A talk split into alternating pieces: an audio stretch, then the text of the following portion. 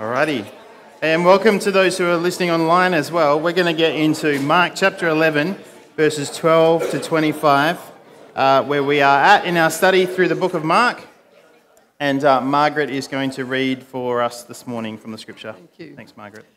Well, Jesus and the, his disciples um, had been staying overnight in Bethany um, after that triumphant entry into Jerusalem the day before on the colt. Remember that? Palm Sunday. Anyway, the next day, as they were leaving Bethany, Jesus was hungry. Seeing in the distance a fig tree in leaf, he went to find out if it had any fruit. When he reached it, he found nothing but leaves, because it was not the season for figs. Then he said to the tree, May no one ever eat fruit from you again. And the disciples heard him say it. On reaching Jerusalem, Jesus entered the temple courts and began driving out those who were buying and selling there. He overturned the tables of money of the money changers and the benches of those selling doves, and would not allow anyone to carry merchandise through the temple courts. And as he taught the people, he said, It is not written, is it not written, my house will be called a house of prayer for all nations, but you have made it a den of robbers. The chief priests and the teachers of the law heard this and began looking for a way to kill him, for they feared him because the whole crowd was amazed at his teaching. When evening came, Jesus and his disciples went out of the city. In the morning, as they went along, they saw the fig tree withered from the roots. Peter remembered and said to Jesus, Rabbi, look, the fig tree you cursed has withered. Have faith in God, Jesus answered. Truly, I tell you, if anyone says to this mountain, Go throw yourself into the sea, and does not doubt in their heart, but believes that what they say will happen, it will be done for them. Therefore, I tell you, whatever you ask for in prayer, believe that you have received it, and it will be yours. And when you stand praying, if you hold anyone against anyone, forgive them, so that your Father in heaven may forgive you your sins. This is the word of the Lord. Thanks be to Thanks God. be to God. Margaret. How'd you go? That's a reminder that there's different translations of the Bible. I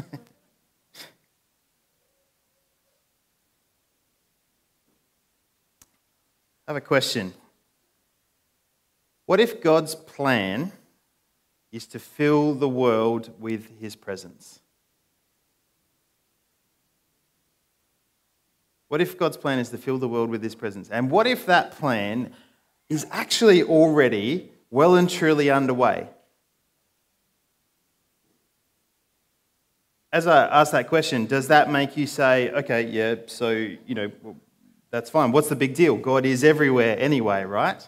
Or does it mean something to you because you've tasted God's presence and what it is really like in some special way? And you know that if God's presence was to fill the earth, uh, it really would transform everything.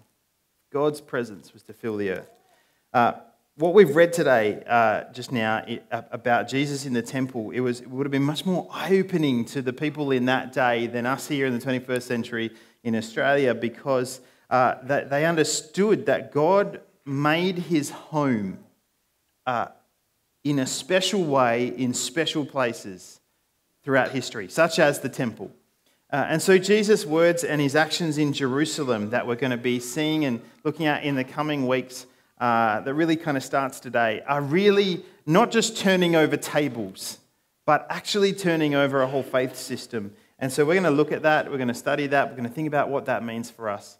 Um, what, is it, what, what, what does it really mean? What if God's plan is to fill the world with his presence? Uh, let me pray and we'll go from there. Father, thank you so much for your living, um, your living word. Your, your word, which uh, is sharp, that brings um, both comfort and challenge.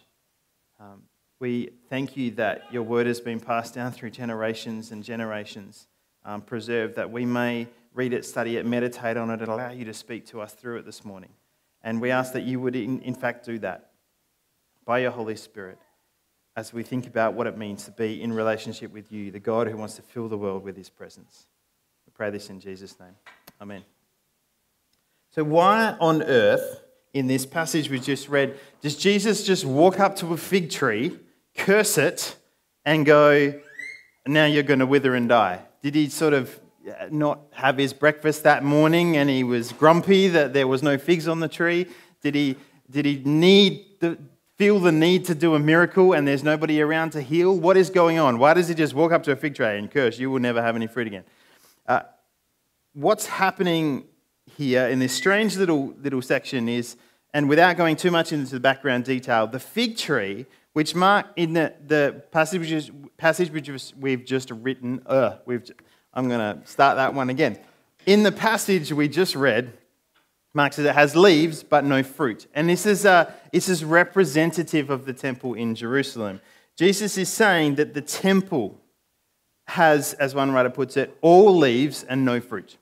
Uh, and, and he approaches this temple, and what he is saying of it is what he's saying of the fig tree that may no one ever eat your fruit again, the fruit of the temple uh, being all wrong. It's not what it should be producing, it's not what it should be doing. Uh, what the temple was meant to be is no longer what the Jewish leaders had made it to be. Uh, part of the temple was being used as this purely commercial enterprise, trading.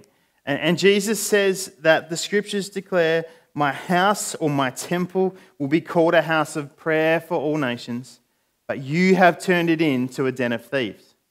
Um, and he's not necessarily saying that the trade, the commercial activity that was happening uh, was corrupt or illegal, that people were literally stealing things from each other.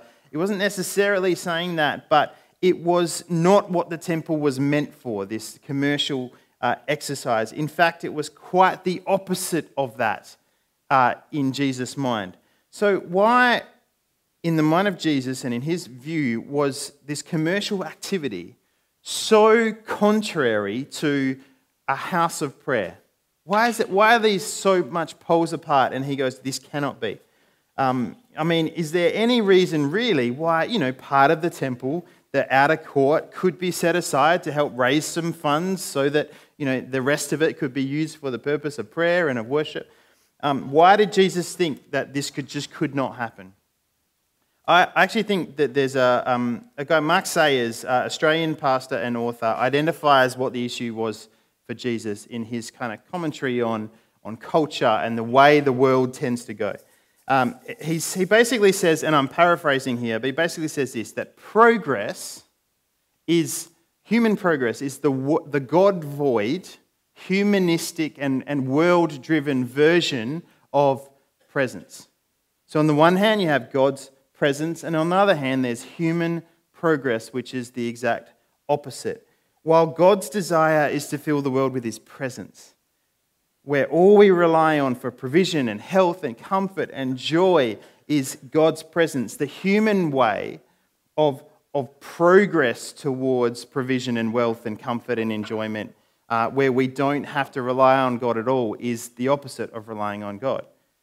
And Jesus looks around the temple, which is supposed to be this place of God's presence, where he lives, where he dwells. And uh, this is God's special dwelling place, place but, God, but Jesus sees human driven progress efforts that don't rely on God, but on trade and money and business.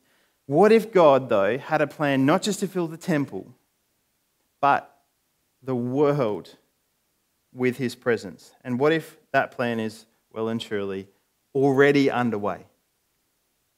The whole um, message in Jerusalem that Jesus comes to declare is that the old temple would actually be done away with. So, this place, this dwelling place of God's presence, that would be done away with, that would be destroyed, and then the new temple would be built in three days, nonetheless. Now, we know that Jesus is talking about not a physical building, but himself, that he would be raised to life, he would be the one who God is now present in. But then, to cut a long story short, if we look at the rest of what Scripture says and what Jesus declared, he's not just going to declare himself to be the new temple, he's going to declare his followers to be the new temple as well. And that we would be like living, we would be firstly like mini temples.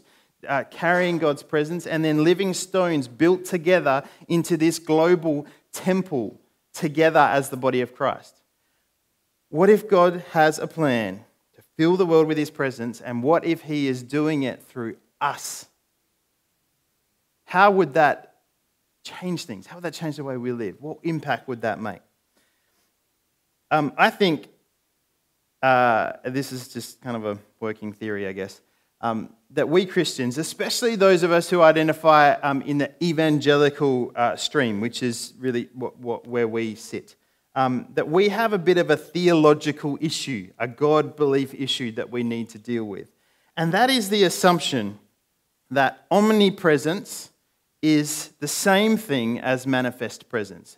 To put that in non theological terms, the belief that God is everywhere means that therefore God is not somehow specially or tangibly present in certain places and situations and people that the two are kind of mutually exclusive. That, oh, well, God is everywhere, so he's not sort of more present there and more present here.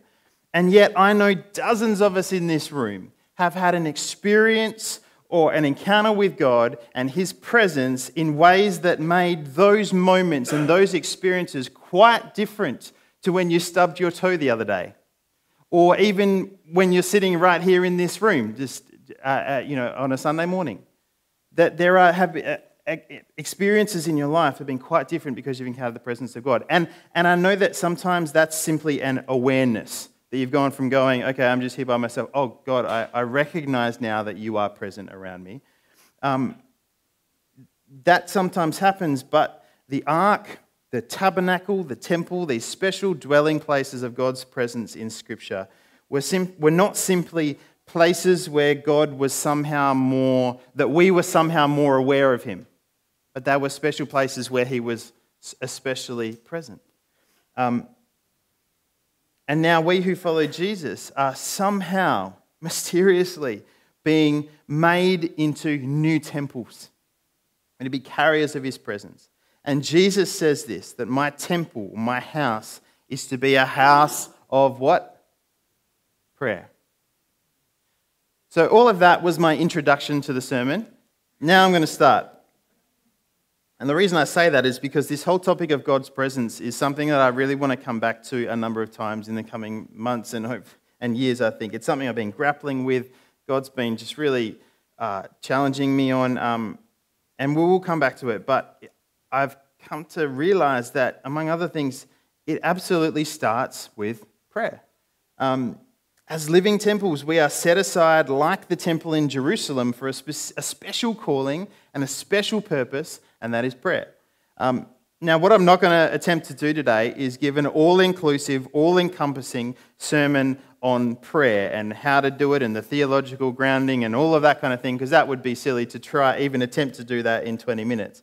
Um, but uh, I, I, just want to suggest today um, a few little practical things and things that might help you in your walk with God, your prayer life, but that, to suggest this that overall, God's master plan is to fill the world with His presence. He's doing it through you and I, and this starts, continues, and ends with prayer. In fact, I'm not even sure that it ends because if we're followers of Jesus, we have a hope that we'll be in eternal life with God. Eternal meaning eternal, everlasting. And so it will always be a journey of prayer, walking with God, relating with God. God filling the world with His presence through you and I, it's, it starts and continues and goes on through prayer. um, I want to cover a little bit of what Christian prayer is and hopefully some practical bits that will be helpful. But start, though, with, with asking why. Why pray? There's a good start that God wants to fill the earth with His presence, and He's doing it through us, He's doing it through prayer. Um, God's presence is, is the sweetest, most peaceful, awesome, incredible thing uh, and we experience and we carry his presence uh, in and through prayer. Um, my temple will be a house of prayer. When Jesus says that, I don't necessarily think he's just referring to the, the physical uh, structural building in Jerusalem that, doesn't, that, that, that was knocked down eventually. I think it also applies to you and I with Jesus, that we are to be houses of prayer, people of prayer. And, and for me, I, I think what's, what's happening and what I, what I see happening in my own life is that I, I once had a, a good theology of prayer and great theory about how to be a praying person, but it didn't necessarily translate into actually being a person of prayer, and that God's slowly starting to change that in me, and I'm really grateful for it. Um, I'm no, by no means an expert or a, or a wise, some, somebody who's, who's been a, a person of, of, of deep prayer for a long time, but I think I'm learning a few things along the way and want to share that with you. On a day to day level, what does prayer do? Why pray? Why pray? I probably don't have to convince you that God answers prayer and that prayer enriches our life. It gives us a sense of joy, it gives us a sense of peace, uh, and that God is good and He does answer prayer. But the motivation to actually pray doesn't just come from the theory that it works. If we, oh yeah, yeah, God answers prayer. Yes, prayer enriches our life. Yes, prayer gives us peace. Yes, prayer is helpful for. It, it's actually not necessarily going to move us into a place where we're actually praying. We're motivated to pray when we experience the fruit of it. And so let me tell you a little story of how I've experienced just a little bit of the fruit of prayer and how that's brought about gratitude in my life. Over the last couple of years, um, it, around the middle of the year, We've taken part, uh, and I've encouraged us to take part in a little season of prayer, just 11 days, called Thy Kingdom Come, uh, where during that time, it's from Ascension to Pentecost, we, where during that time we pray for five people who don't know Jesus. We just think, okay, who are five people you want me to pray for? For the 11 days, each day we pray for those people.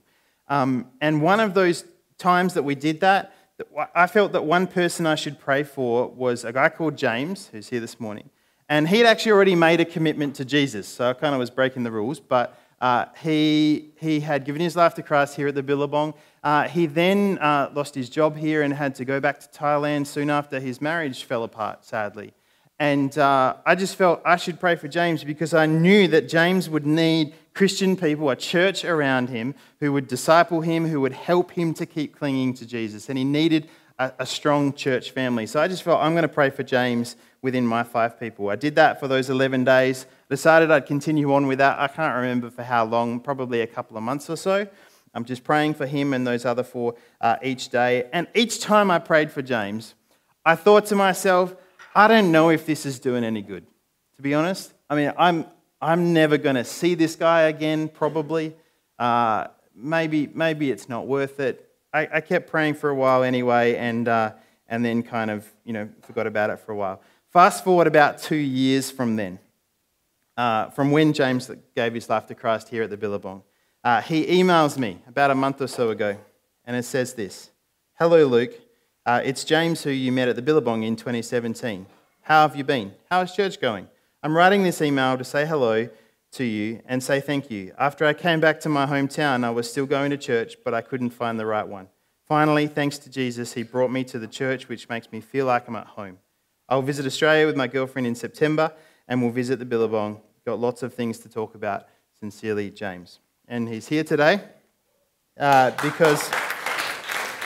And he's here because, with the blessing of his church and his small group in Taiwan, um, he would like to be uh, baptized here because it's the place he gave his life to Jesus. And they said, We'd love you to do that. We'd bless you to do that. Now, here's, here's why I tell that story.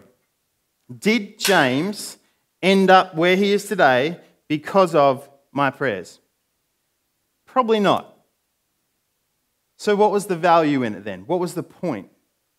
What value was there in me praying those prayers? Well, the value from my perspective is that I got to experience an incredible gratitude and a joy from being able to be part of God's plan in some small way to sanctify and call and save Jesus uh, save James into life with Jesus simply because I prayed. Now, I don't think that he, he's here because I prayed, but if I were just knowing that maybe I was able to be some small part of that, joining with God's plan together in prayer, it gives me an incredible gratitude. Sometimes those were simple 10 second prayers that God would, would just lead, lead James in the Christian community uh, that loved and discipled him. And it's just, and I just felt an, an overwhelming joy um, the night I read that email.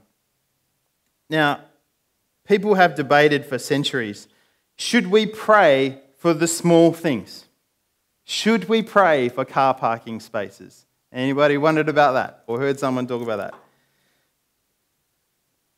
Pete uh, Greig, who founded the 24 7 prayer movement, he says that despite having written books on why you shouldn't pray for parking spaces, the simple answer is yes.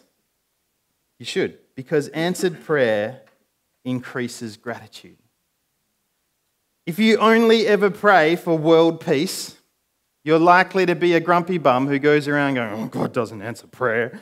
Um, oh, I don't know that He's really a good God. He's not willing to answer my prayer. Because you're praying for world peace and that's it. When we pray for the little things, God, would you, maybe not car parking spaces, I don't know, but little things that might not seem that significant, It increases a gratitude in us that we begin to actually see and believe that God is, in fact, good.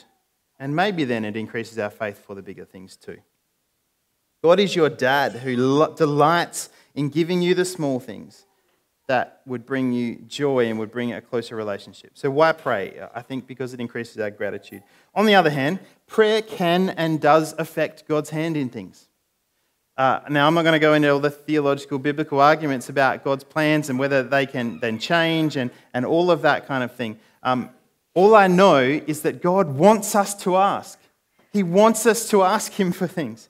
There's numerous parables that Jesus tells and advice that he gives that teach us to ask the Father. Ask, ask, ask, keep on asking. We just read one today uh, where he says, Ask, believe that he'll answer when you ask. But is it just so that we'll be grateful when he answers? Is it just because God's already going to do it? If you ask, then you'll be part of it and then you'll be grateful. Well, if you read the scriptures, the way God related with kings and with prophets, uh, with Jesus, and then the way Jesus talked and the way he prayed, you actually see this amazing thing in Scripture where God actually wants to be in partnership with us.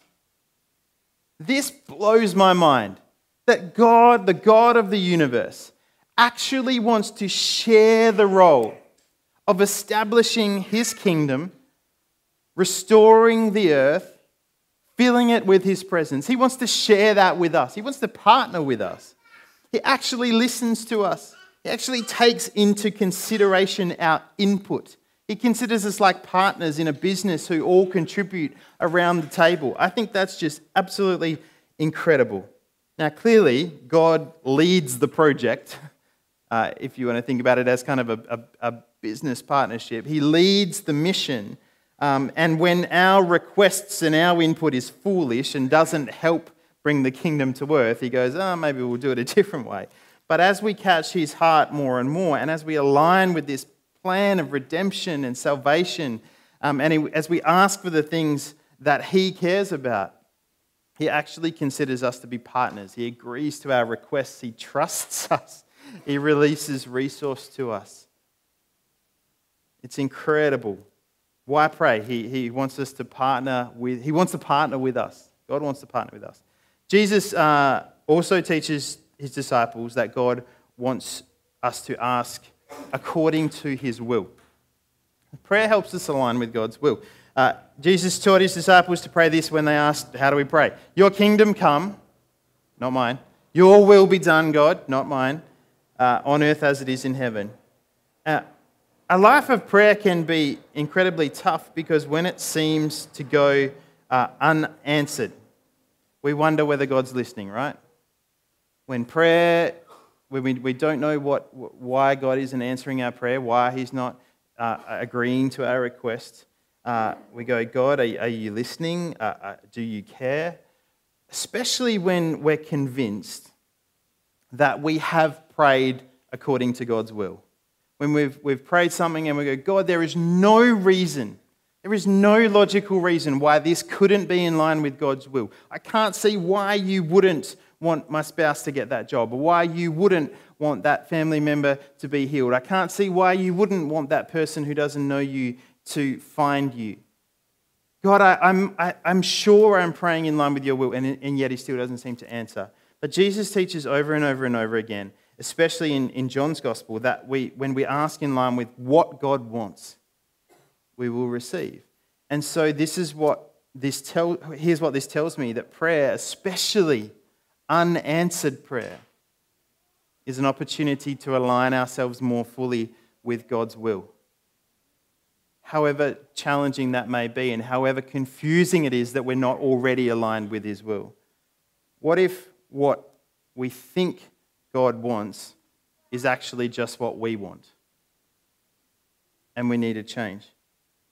There's actually even sociological studies that have shown uh, that human beings have an incredible ability to make God in our own image. There's this uh, well known uh, Bible college professor who, at the beginning of his class on the life of Jesus every year, he gets all of his students to fill out a survey about the character and the qualities uh, of Jesus. And then they do a second survey, which is all about their own character and their own qualities. And when they match the two together, surprise, surprise, the answers are very similar. Everybody thinks Jesus is just like them. And Jesus came to reveal who God is to us, what he thinks and what he cares about. So maybe we really are making God in our own image and projecting our desires and our will onto his. What if prayer is meant to shift our thinking from, I want it, so it must be God's will, to, what do you want, God? Because even if I don't understand it, I trust your plans are best for me and for others. Um, I think this is why, for example, Jesus is always highlighting forgiveness when it comes to prayer. Today's passage is no exception. Uh, first and foremost, if you have unforgiveness towards someone, that's out of line with God's heart with, for them.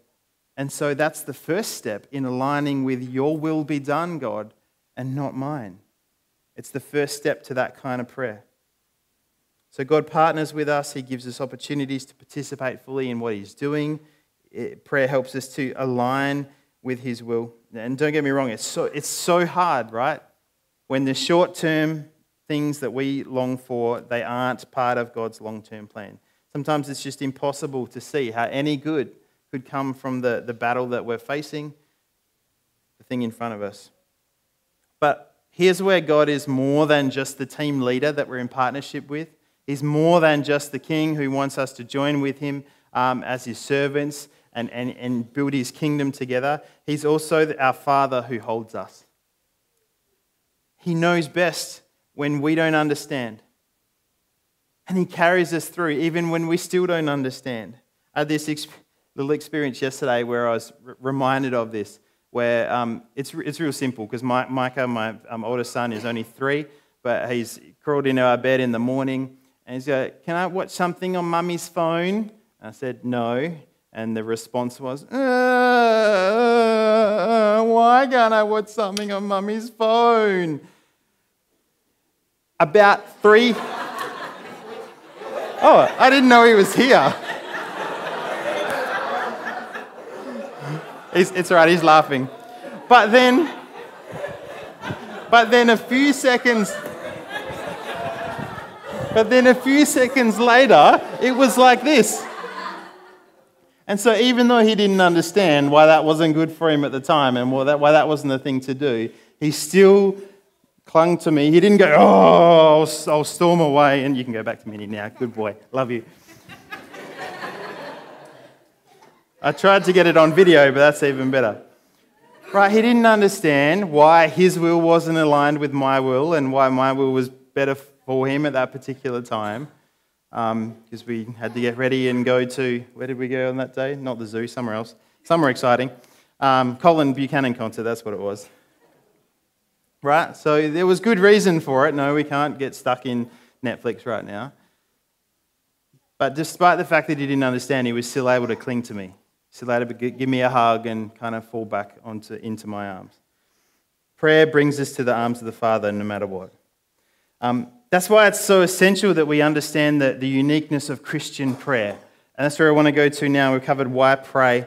Um, what, what is prayer? What is Christian prayer? For starters, it's offered in Jesus' name. Now, that doesn't just mean that you tack on in the name of Jesus at the end of a prayer and now God hears you. Uh, it's, it's about this. The Holy Spirit lives in us as Christians, and so we come through Jesus in the name of Jesus to the Father directly.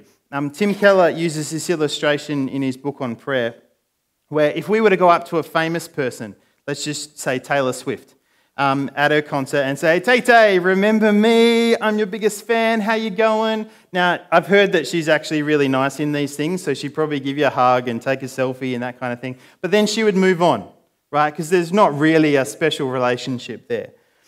But if you were to go up to her and say, Hey, Taylor, I, I, I know your sister really well. I'm so and so, and she recognizes the name. Um, we, you know, I hang out with your sister all the time. She might say, "Oh, wow, that's amazing. Tell me how she is. I haven't seen her for a while. Hey, actually, do you want to come to the green room afterwards? We'll have a drink together. It'd be great to get to know you a little bit more." That's kind of what the relationship is. It's kind of like how when we come, you know, if you come in the name of somebody who has a closer connection, this is how it works. We come in the name of Jesus. We come through him to the Father who, because Jesus is his one and only Son. Now, obviously, the illustration breaks down a bit because God is not Taylor Swift. Um, but we come in the name of Jesus. And uh, Jesus says that we are with him. We bear his name when we've decided to trust him with our life. And so, on our own, we're not worthy of a relationship with God the Father, just like a stranger will get little more than a brief hug from Taylor Swift. They're not worthy. Um, but when we recognize that on our own and with our sin, we are unworthy, and that we need His righteousness to replace that unworthiness, then we put our faith in Jesus, and this is what He does. When we place, place our trust in Jesus, He gives us the Holy Spirit. Now God's Spirit has joined with our spirit inside us. Jesus transfers to us his righteousness so we no longer have to be separated from a holy God, and he leads us directly to the Father. And so Christian prayer is by the Spirit through the Son to the Father. It's a direct relationship. And we need to understand that that is what Christian prayer is. Because otherwise, even if you have, have um, even if you are a Christian and you're coming, God, I think I'm good enough to talk to you at the moment. I think I've done well enough then you're still coming as somebody who's not worthy because it's not the righteousness of Jesus you're coming with. And if you've not submitted your life to Jesus in the first place, um, yes, God can still hear and respond to your prayers. He's, he's big enough for that. Uh, but ultimately, there's a separation from what Christian prayer really and truly is, what a relationship with God really and truly is. You're not coming to Him as a son or daughter with full access through Jesus. You're coming as, actually, the scriptures say, a rebel an enemy of God who has lived out of line with his plans. But we can come to the Father. He opens his arms to us. We come through Jesus. Tim Keller says uh, it this way No one would dare wake up the king in the middle of the night for a glass of water. Right? No one would dare wake up the king in the middle of the night for a glass of water except his own child. We can be children of God We can come to the King for anything. Prayer is, is becoming a child in the arms of the Father. It's asking, it's enjoying, it's sometimes whinging, but always falling back into His arms for comfort, for security, in joy and in sadness. So, I want to finish today with, with just a few thoughts on how we actually pray, how we develop a life of prayer. And I've tried to start everyone with a P so it's easier to remember. Um, and this is just a few things I feel like I've kind of learned and that Jesus has modeled to us. You need a pattern to begin with. If you say you'll pray when you feel like it, you'll pray when you feel like it. And you know what? Sometimes that will be never. So we need a pattern of prayer. We need to find a dedicated time, most likely in the morning, uh, to be with God. And it doesn't go against the advice of Paul, who says, pray without ceasing, pray at all times. It helps that because there's a dedicated time, first thing, that we set aside to be with God so that the rest of our day we're more attuned to His voice and to His rhythm. Um, so get a daily rhythm, get a pattern in your life. Uh, mine is uh, set time in the morning once coffee is kicked in. You need to find what works for you. Secondly, you need a place.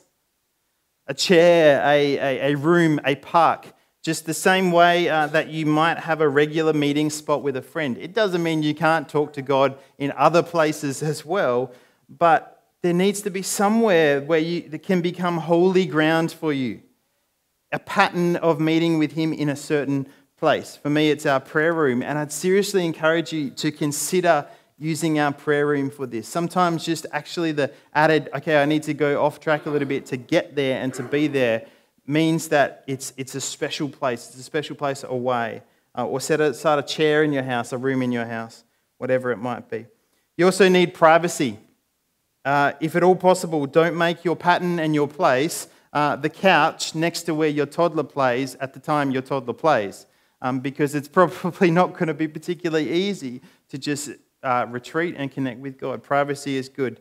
Even Susanna Wesley told her umpteen kids, this is the father, uh, mother of um, Charles and John Wesley, she told her, all of her kids, when I'm under my apron, I'm praying, so don't bother me. So if you need to create privacy somehow, make sure you do it. Fourth, you need practical resources. This is simple. Obviously, a Bible, I'd say a journal is almost important, um, as important as, as a Bible. Uh, maybe a devotional if that's helpful for you, stuff to draw or paint, music to play, worship music, whatever it might be. Um, but alongside that, we also need to put aside some things, right? We need practical things to help us connect with God, and then there's things we need to leave at the door because they don't help us to connect with God. It's a blessing and a curse that we have the Bible and worship music on our phones these days because it's the thing that's likely to turn half an hour of deep connection with God in prayer into a few minutes of prayer and lots of social media. Do I have an amen? you know what I'm talking about. Whatever you need to leave at the door, leave it at the door. And then finally, we need peers who will support us in this. And this is the, arguably the easiest thing to just not bother with. The first, first five will do fine, right, Luke? But it's probably the most important of all. If there's not somebody asking you how your time with God is going and encouraging you and challenging you, I can almost guarantee you that your prayer life won't develop. You need to take the initiative and be transparent, that big A word, accountable.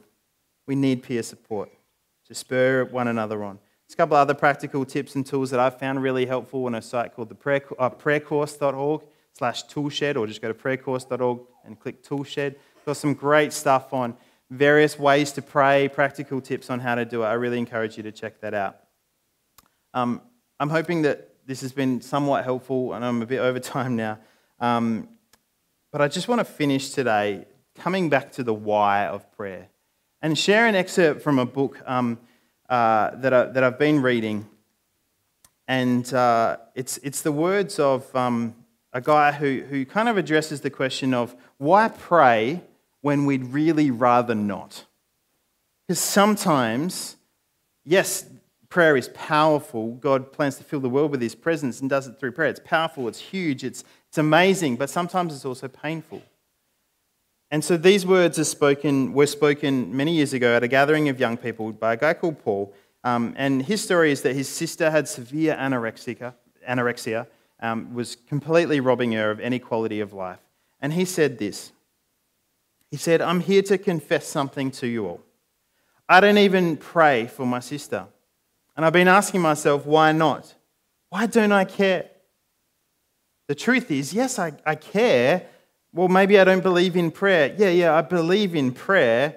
The reason I don't pray for my sister is because it's just too painful. To pray for my sister is to think about her situation. It means identifying with her and it means feeling a bit of her pain. And I find it easier just to forget the whole thing and pretend it's not happening. But God's been challenging me to feel my sister's pain because that's actually what it means to truly intercede, to pray for. I also believe that God is challenging us as a group of young people to dare to really feel the pain all around us, to move from praying for people from the comfort of our own salvation to interceding with them from a position of need. And here's the question Will we allow the things that break God's heart to break our hearts too? It will mean more than tears, it will mean listening. It may be the reason so many of us struggle with our own personal burdens and heartaches because God's allowing us to feel pain. He's allowing us to be weak and to be broken so that our prayers can be powerful. And Paul finishes with this What if the call to pray is a call to bleed as well as be blessed? Will we carry this cross? And so, Father, I want to ask this morning that as we step forward as a people who have a desire and a heart and a call and a burden to pray, that we wouldn't just do that to the extent where we feel comfortable and we feel like there's blessing involved, but Lord, that we'd be willing to feel the pain of others whom we pray for. Lord, would you break our heart for what breaks yours? You, God, are not pleased with the state of this world right now. It breaks your heart. And Lord, I know that we, know that so often you protect us from that feeling of brokenness and from that heart-breaking uh, emotional experience of truly knowing what is wrong with the world and what needs to change. You protect us from that. You don't let us feel all of that because it would crush us. But Lord, we pray that you would show, you would just give us a glimpse of that, that you would just give us a little bit of that, that, that being heartbroken for the lost, for the lonely, for the last, the least. Lord, for those who are vulnerable, for those who are without hope. And as we become willing to uh, intercede for them, Lord, to pray for them, not just from a place of comfort, but from a place of partnership with you. Lord, we ask that that would be the beginning of a journey that transforms both, both us and the world around us as we carry your presence into it. As we get the music team to come up now, just spend a moment to just spend a minute, pray, pray, with, pray to God, talk to God, express your heart to Him. Ask Him to show you what it is that He's saying, to, to, yeah, for Him to speak to you, to show you what He's saying to you right now and how He wants you to be a carrier of His presence in this world.